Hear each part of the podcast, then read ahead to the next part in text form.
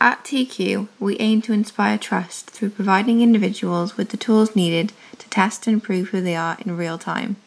In today's episode, sustainability and ESG lead Haley talks about how sustainability affects businesses, how customers view them, and the consequences of not becoming more sustainable.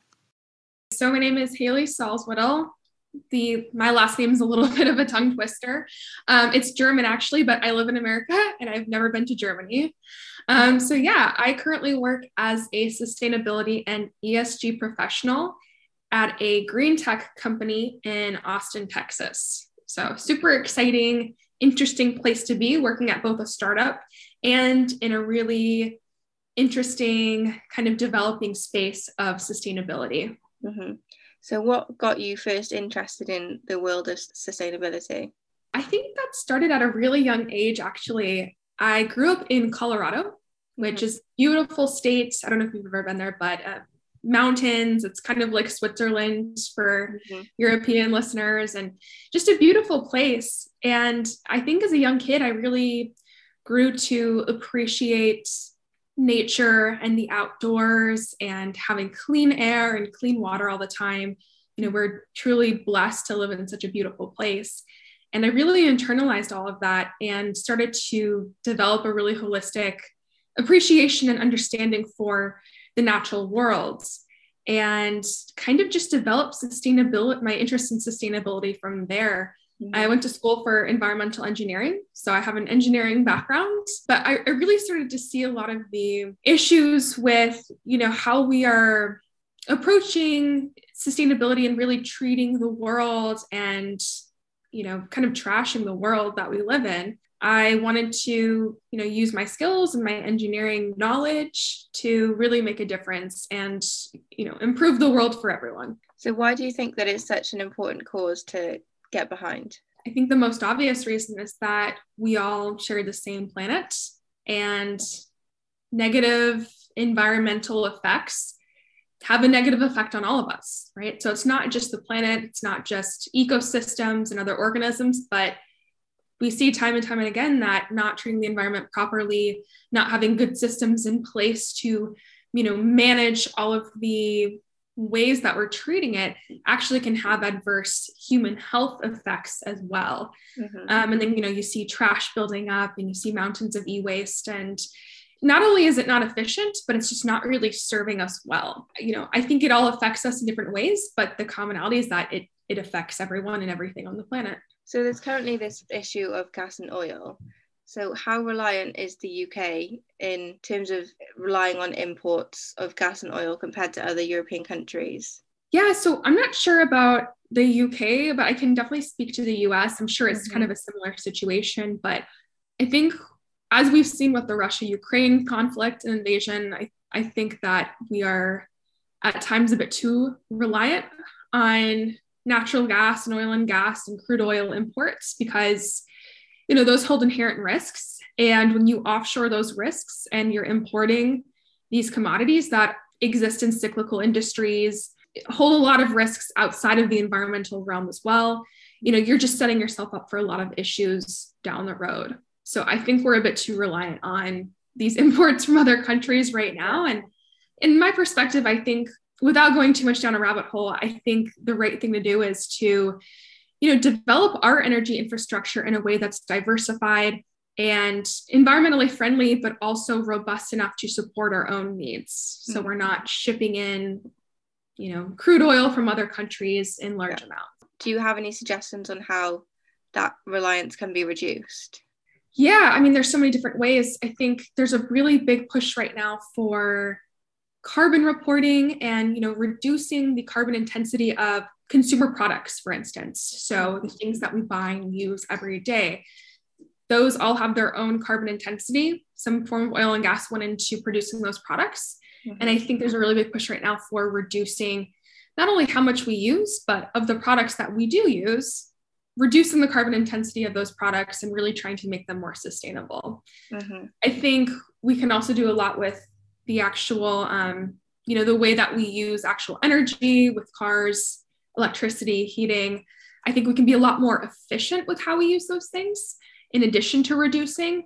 And then we can also explore ways to diversify the types of energy that we pull, right? So we're not exposed to just one type of energy and we're not, you know, at the mercy of that industry and we're, we're not exposed to all of those inherent risks. So, do you think there are any specific things that businesses in particular can do to move towards becoming more sustainable?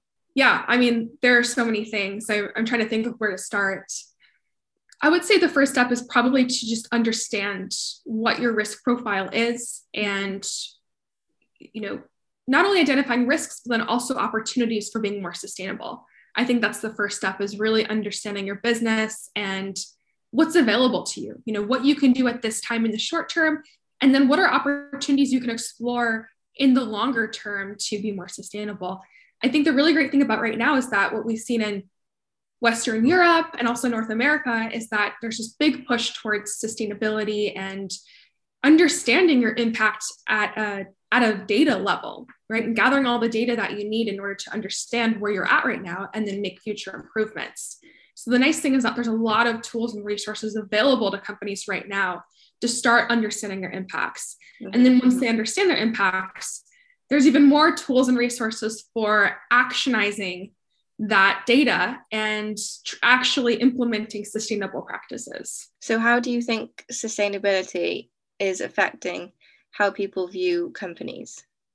Oh my gosh. Well, I think especially among younger folks. So I've noticed yeah. with the Gen Z generation and a little I'm a little older than that. I'm a millennial, but yeah. with with the younger folks, it, it's a huge deal. So I know so many people in Gen Z who mm-hmm. will selectively purchase products from companies that they view as more ethical or more sustainable mm-hmm. and actively kind of blacklist products and services from companies that have a track record of not behaving properly and not and not being sustainable. Yeah. Yeah, I think the younger generations are really driving it. Um, and I think it's going to be just a really big deal for them and then future generations moving forward. I think they tend to tie in where they're purchasing products and services from, um, they tend to tie that into their moral compass as well, which is something new that we're seeing that older generations just don't really have, right? Yeah. In the past, you didn't really tie in your own moral and ethical standards into the things that you bought and used, right? But yeah. now we're seeing that where there's really no delineation, it's all kind of the same. And you know, younger generations want to support things financially and and put their money towards things that they see as more favorable for them. So, would you say that sustainability could be a key decision making factor for consumers in the future? Oh, absolutely. Yeah, yeah. I think it already is now for probably a, a, substantial amount of the population. Like I said, especially those younger demographics.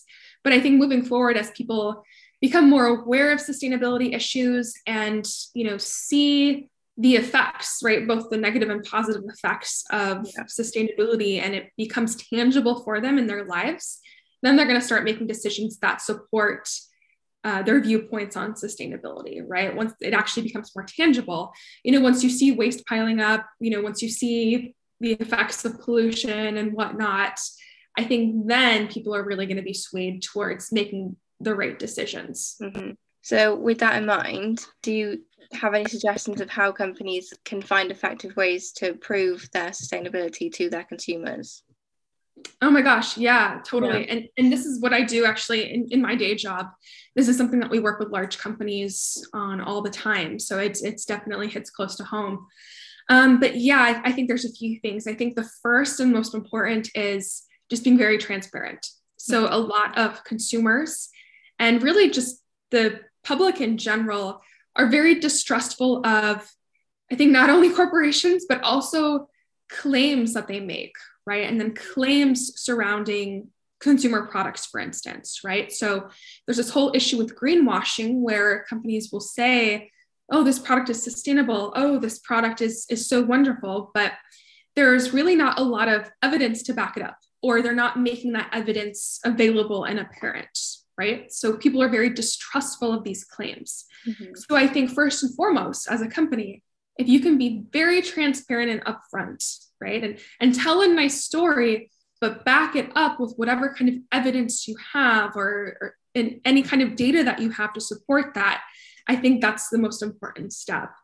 You know, there's financial reportings in the realm of ESG that a lot of companies have to report through certain frameworks and standards, which is all well and good, but that doesn't really connect with consumers, right? So it's not really speaking common language that we all understand. Right. But if they can put it in more simplistic terms and really tell a nice story and make it relevant for everyone, I think that's really going to get people on board, foster more trust with consumers, and then help them connect with the company and their products a lot better. So, do you think that if businesses don't make moves to become more sustainable, they maybe won't last in the future? Yeah, so that's a really interesting question. I think in the long term, yes. And there's two reasons why. I think number one, we're seeing consumer sentiment shift, like I said, with, with younger populations, and I think soon to be everyone else in the population. You know, people are really kind of you know pivoting towards those more sustainable products it's really resonating with a lot of people and i think it's really opening up a lot of business and revenue opportunities for companies, right? So if you can connect with consumers, if you can give them more sustainable products and be transparent about that and prove that these products are in fact sustainable, I think you're going to open up a lot of channels for new revenue and new product lines, and you're going to bring more customers that you may not have had before into the fold, mm-hmm. right? So that's number one. Number two, what's really interesting is that I've been studying a lot of these ESG frameworks. And there really seems to be an inherent link between implementing sustainable practices and reducing risk, right? So, reducing enterprise risk for a company. And reducing risk is so important because not only does it help you with cash flow and operational expenses in the short term, but studies have been have shown that it actually really drives enterprise value in the long term. So, as a company, if you want to operate efficiently, if you want to be cash positive, if you want to run a good company from a from a revenue perspective, it's going to be the you're going to need to operate sustainably. Like there's really no way around it. You know, there's so much evidence linking, you know, long-term growth and impact with sustainability, mm-hmm. you know, ingrained into the company that I think it's just a no-brainer. I think if you want to hedge risk, in this world. And you know you want to also wrangle your supply chains right? Companies are becoming so complex. They have yeah. complex supply chains that span the entire globe right? You're going to need to understand the impacts. You're going to need to mitigate risk mm-hmm. um, and you're going to need to operate sustainably to drive that long-term value. Not to mention if you're not operating sustainably you know there's a lot of public backlash that can occur, which is just going to tank your brand reputation and revenue ultimately. And then also there's risk of, you know, regulatory implications. So if you're operating, you know, if you're not complying with environmental regulations, you know, you're going to get hit with fines.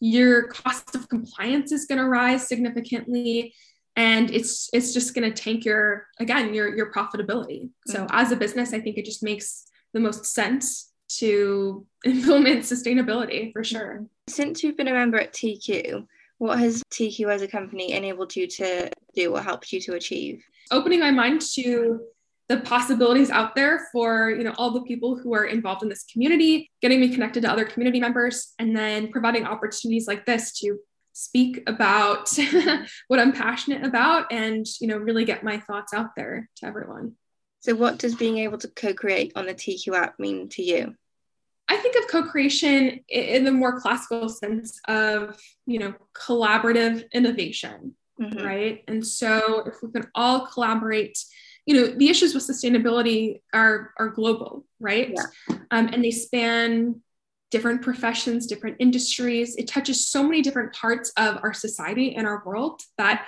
I think collaboration and co-creation is really the only way to fully understand all of the issues and opportunities out there and then work with other people towards a common goal right these right. these issues are so complex too that i don't see how you could possibly operate in a vacuum mm-hmm. right and if you do operate in a vacuum you're you're not going to be fully aware of you know like i said the full breadth of issues that are out there and also the full breadth of opportunities that we have to you know make a better world so i think it's it's essential. Um, and I can't imagine not implementing that in any situation. TiiQu highlights trusted experts with immutable proof of their skills. They are launching Qpedia, the free encyclopedia of quizzes. Learn how you can become a member, contribute quizzes, or donate at TiiQu.com.